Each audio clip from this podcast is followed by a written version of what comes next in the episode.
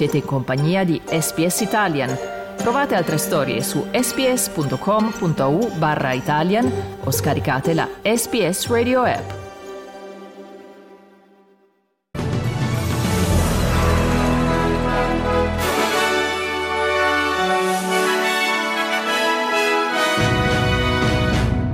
Politiche abitative e i gruppi sociali chiedono un maggiore sostegno del governo federale per la costruzione di edilizia popolare.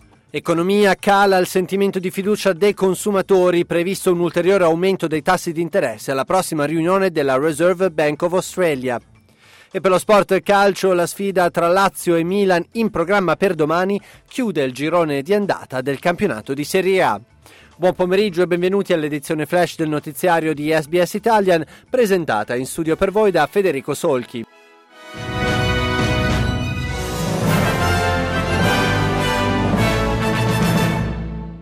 I gruppi di sostegno per la promozione delle politiche abitative chiedono lo stanziamento di maggiori fondi federali per aiutare gli australiani a coprire i pagamenti degli affitti per poter così tenere il passo con l'aumento del costo della vita. Un rapporto della Commissione per la produttività mostra che l'instabilità abitativa e la mancanza di una casa possono aumentare la vulnerabilità, sollevando preoccupazioni per gli australiani a rischio. La spesa del governo per l'assistenza agli affitti del Commonwealth è scesa a 4,9 miliardi di dollari nel 2021-2022 rispetto al massimo quinquennale di 5,5 miliardi di dollari nell'anno finanziario 2020-2021. May Azizi, responsabile per la campagna nazionale per l'edilizia abitativa Everybody's Home, sostiene che il sistema di pagamento e il settore dell'assistenza devono essere riformati. We've got this huge shortfall of social homes across the country and rent assistance is supposed to be filling that gap. Uh, but the, the shortfall is so huge that we're really going to be relying on rent assistance as our main response to housing affordability for the next, uh, you know, 10, maybe even 20 years. Nuovi dati mostrano che più della metà dei giovani di meno di 16 anni sottoposti ad una sentenza di sorveglianza nello stato del Queensland sono tornati all'interno del sistema penale entro un anno. I dati della Commissione per la produttività indicano che quasi il 57% dei giovani di età compresa tra i 10 e i 16 anni è tornato a scontare la pena inflittagli entro 12 mesi durante l'anno finanziario 2019-2020. Il tasso è il più alto tra tutte le giurisdizioni, ma ha proseguito la tendenza al ribasso registrata nei due anni precedenti.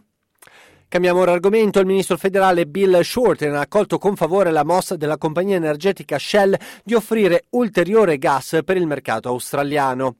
La mossa è una risposta al limite di prezzo del governo sul gas naturale che si applica alle nuove vendite di gas all'ingrosso da parte dei produttori della costa orientale per un anno.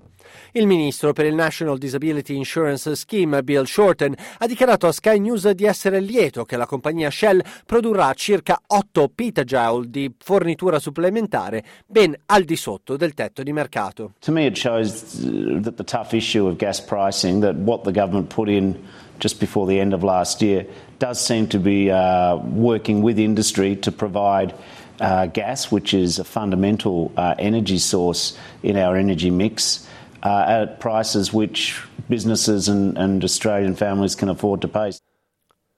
La Commissione australiana per la concorrenza e i consumatori, la ACCC, è stata incaricata di garantire che le società rispettino il tetto temporaneo dei prezzi, dato che alcune società produttrici di gas si sono dimostrate riluttanti nel firmare nuovi contratti. Occupiamoci adesso di economia. L'indice di fiducia dei consumatori è diminuito per quanto riguarda la loro situazione finanziaria attuale e futura. Il tasso di fiducia è sceso di quasi due punti a 85,9 come misurato da ANZ e Roy Morgan. I consumatori hanno dichiarato di sentirsi leggermente più fiduciosi nell'attuale contesto economico, ma si sono dimostrati meno ottimisti sulle prospettive a cinque anni. L'inflazione alle stelle e gli aumenti dei tassi di interesse fanno sì che la fiducia settimanale sia inferiore alla media. Gli economisti della banca prevedono un altro aumento dei tassi di interesse una volta che il Consiglio di amministrazione della Reserve Bank of Australia si riunirà per la prima volta la prima settimana di febbraio. Passiamo ora allo sport, occupiamoci di calcio. Lazio-Milan chiude il girone d'andata del campionato di Serie A.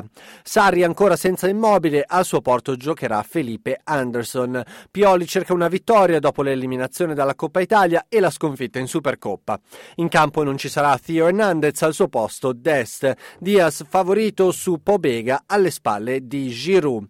Il calcio d'inizio è previsto per le 6.45 del mattino, orario della costa est australiana.